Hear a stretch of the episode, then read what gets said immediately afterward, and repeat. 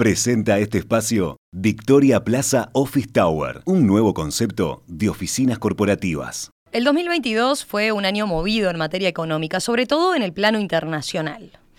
¿Cómo luce el panorama económico para este 2023 que estamos arrancando?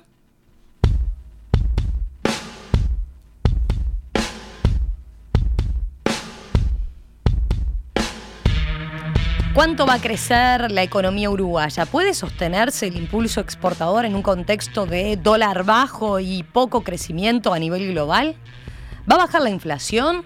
¿Se verá finalmente una recuperación del salario real? Bueno, con estas y otras preguntas sobre la mesa, en los próximos minutos vamos a conversar con la economista Tamara Yandi, socia de la consultora Exante. Tamara, ¿qué tal? Buen día, buen año. Buen día y, buen arranque del año para ustedes también. Tamara, eh, ¿qué visión general tienen en Exante sobre el panorama económico de este 2023? ¿Será mejor o, peor que el año pasado?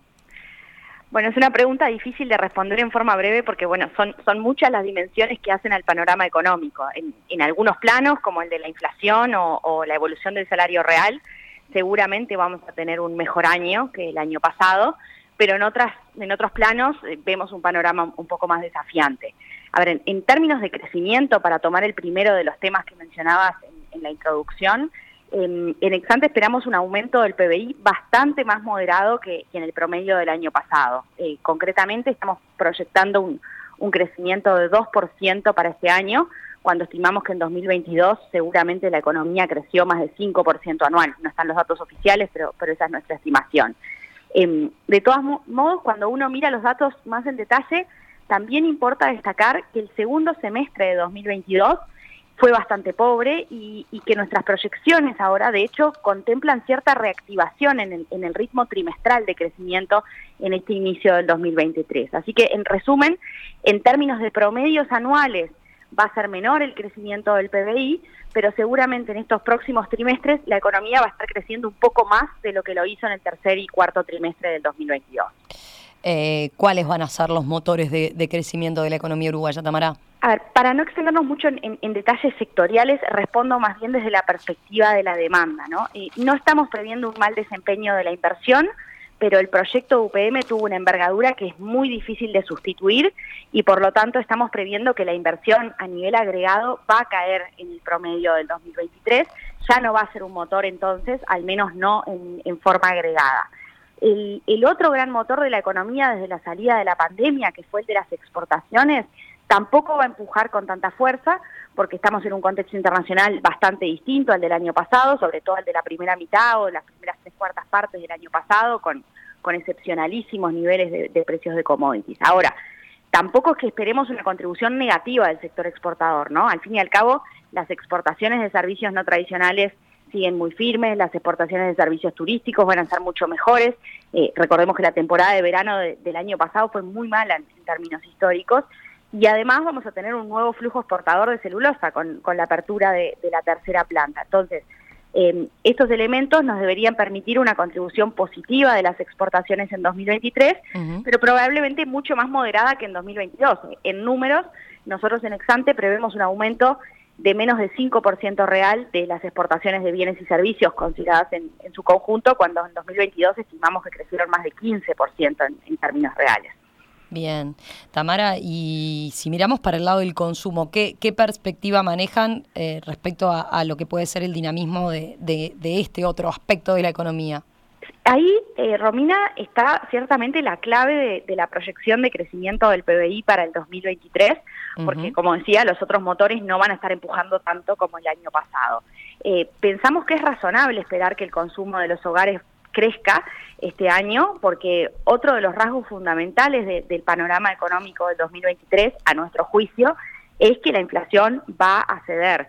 Y, a nuestro juicio eso va a dejar un espacio de aumento del salario real, el, primero en, la comparación de promedios anuales después de tres años seguidos eh, de caída. Bien. Tamara, eh, ¿y cuánto tiene que ver esa perspectiva de caída de la inflación eh, con un dólar bajo? ¿Cuánto juega eh, el mundo, digamos?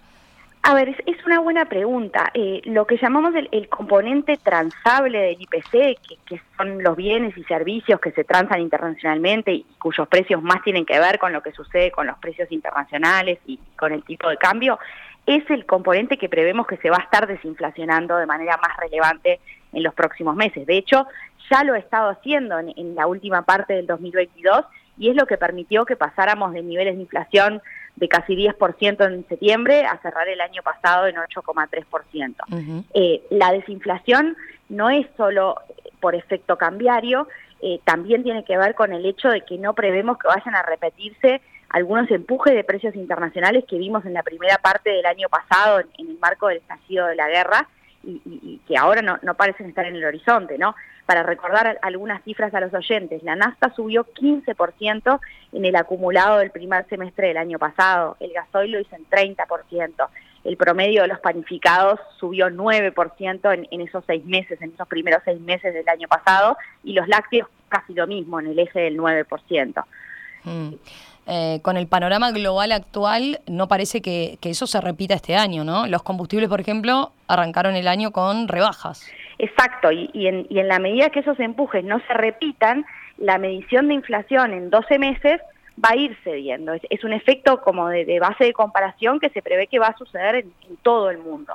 Em, al mismo tiempo, eh, las frutas y verduras subieron mucho en 2022, son un componente volátil, difícil de pronosticar en el mes a mes, pero la verdad es que vienen con una inflación interanual de casi 25%. Desde ese nivel de partida también es razonable prever que tengan una menor incidencia en la inflación en 2023.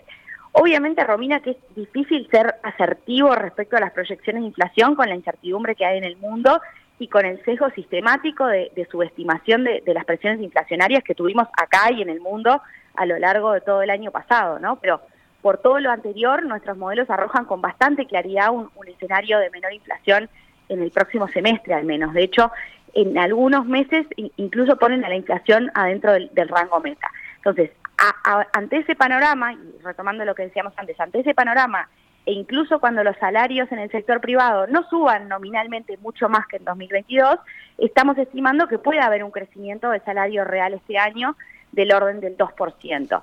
Eh, eso, es, eso es clave en el panorama de consumo porque desde el lado del empleo no estamos previendo un dinamismo muy importante para este año. Bien. Tamara, eh, ¿cuáles son los elementos más importantes a, monitorear desde el lado de eh, la política económica, por ejemplo? Eh, bueno, como siempre decimos, para nosotros es, clave la consistencia entre las distintas políticas macro. Em, pantallazo general, desde el punto de vista de la política fiscal, deberíamos esperar en, los próximos meses novedades respecto al anuncio de la rebaja del IAS y del IRPF eh, va a ser clave ver la magnitud que van a tener. sin esa dimensión es, difícil adelantar valoraciones o anticipar posibles impactos. No es lo mismo si se trata de rebajas pequeñas, digamos, simbólicas, como para cumplir la promesa electoral, que si se trata de reducciones eh, más o menos relevantes. Desde el punto de vista de, la política salarial, em, esperaríamos que la pauta para la próxima ronda de negociación colectiva, que toca este año, eh, dejen cierto espacio de crecimiento del salario real. No esperamos que se recupere todo el terreno perdido en, los tres años anteriores, eh, pero a la luz de lo que fueron los ajustes que, ya se han hecho para el sector público, que ya se han anunciado para el sector público, sería muy raro que las pautas para el sector privado fueran muy austeras. Y desde el punto de vista de, la política monetaria, eh, nosotros en Exante esperamos que el Banco Central mantenga una tónica restrictiva, pero si la inflación baja de manera relevante, como, como estamos proyectando, a nuestro juicio tiene sentido que, el Banco Central se plantee comenzar a bajar la tasa de política monetaria. Hoy está en 11,5% y si la inflación sigue bajando, se tornaría una tasa, a nuestro juicio, demasiado alta en términos reales. Tamara, ahora sí, ya para ir terminando, eh, ¿cómo están viendo el panorama internacional? En estas últimas semanas parece que, bueno, se, afianza un escenario capaz que algo más optimista con la reapertura de China, ¿no? Y, señales positivas en materia de aflojamiento de, la inflación en Estados Unidos. Sí, em, los datos de inflación han sido en la dirección deseada y los mercados parecen descontar un mejor desempeño de China si uno mira el precio de los activos Eh, el índice de la bolsa de Shanghái, por ejemplo, subió casi 10% desde el cierre de octubre, incluso en estos primeros días del año tuvo un buen desempeño. El yuan, que es la moneda china, también se viene apreciando. El, tipo de cambio en, China cayó aproximadamente 7% desde, desde octubre, que es bastante más de lo que cayó en, en otros mercados.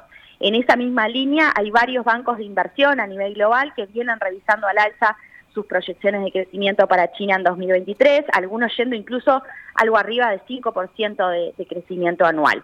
Esa revisión se apoya en dos cosas, en, que el abandono de la política de cero COVID eh, va a beneficiar a la economía, sobre todo a partir del segundo trimestre, pasado el impacto inicial de, aumento de los casos, y el otro punto es que la política económica en China va a estar orientada a estimular la economía.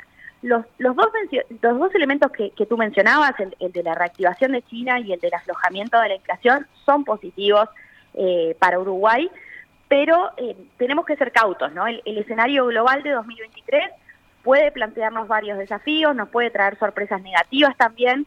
Eh, recordemos que el escenario base del FMI es que un tercio de la economía mundial va a estar en recesión técnica en algún momento de este año la inflación puede terminar bajando más lentamente de lo que descuentan hoy los mercados, la Fed puede tener tiratasas más altas de lo que hoy se anticipa, puede haber costos recesivos más profundos, puede haber nuevas tensiones a nivel geopolítico, así que en, definitiva, Romina, dos de los grandes problemas económicos del 2022, que fueron la inflación y el freno de China, han tenido señales en la dirección deseada en estos últimos meses, pero todavía parece muy temprano como para anticipar un viraje ya hacia un entorno externo que genere impulsos positivos y sobre todo sostenidos en, Uruguay. Y así nuestra visión más bien moderada respecto al, panorama económico para este año.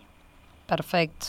Tamara, gracias. Gracias con este panorama a propósito de cuáles son las claves del panorama económico principalmente de, la economía uruguaya en este 2023, que tenemos que esperar entonces de, ese contexto, tal como mencionabas al final.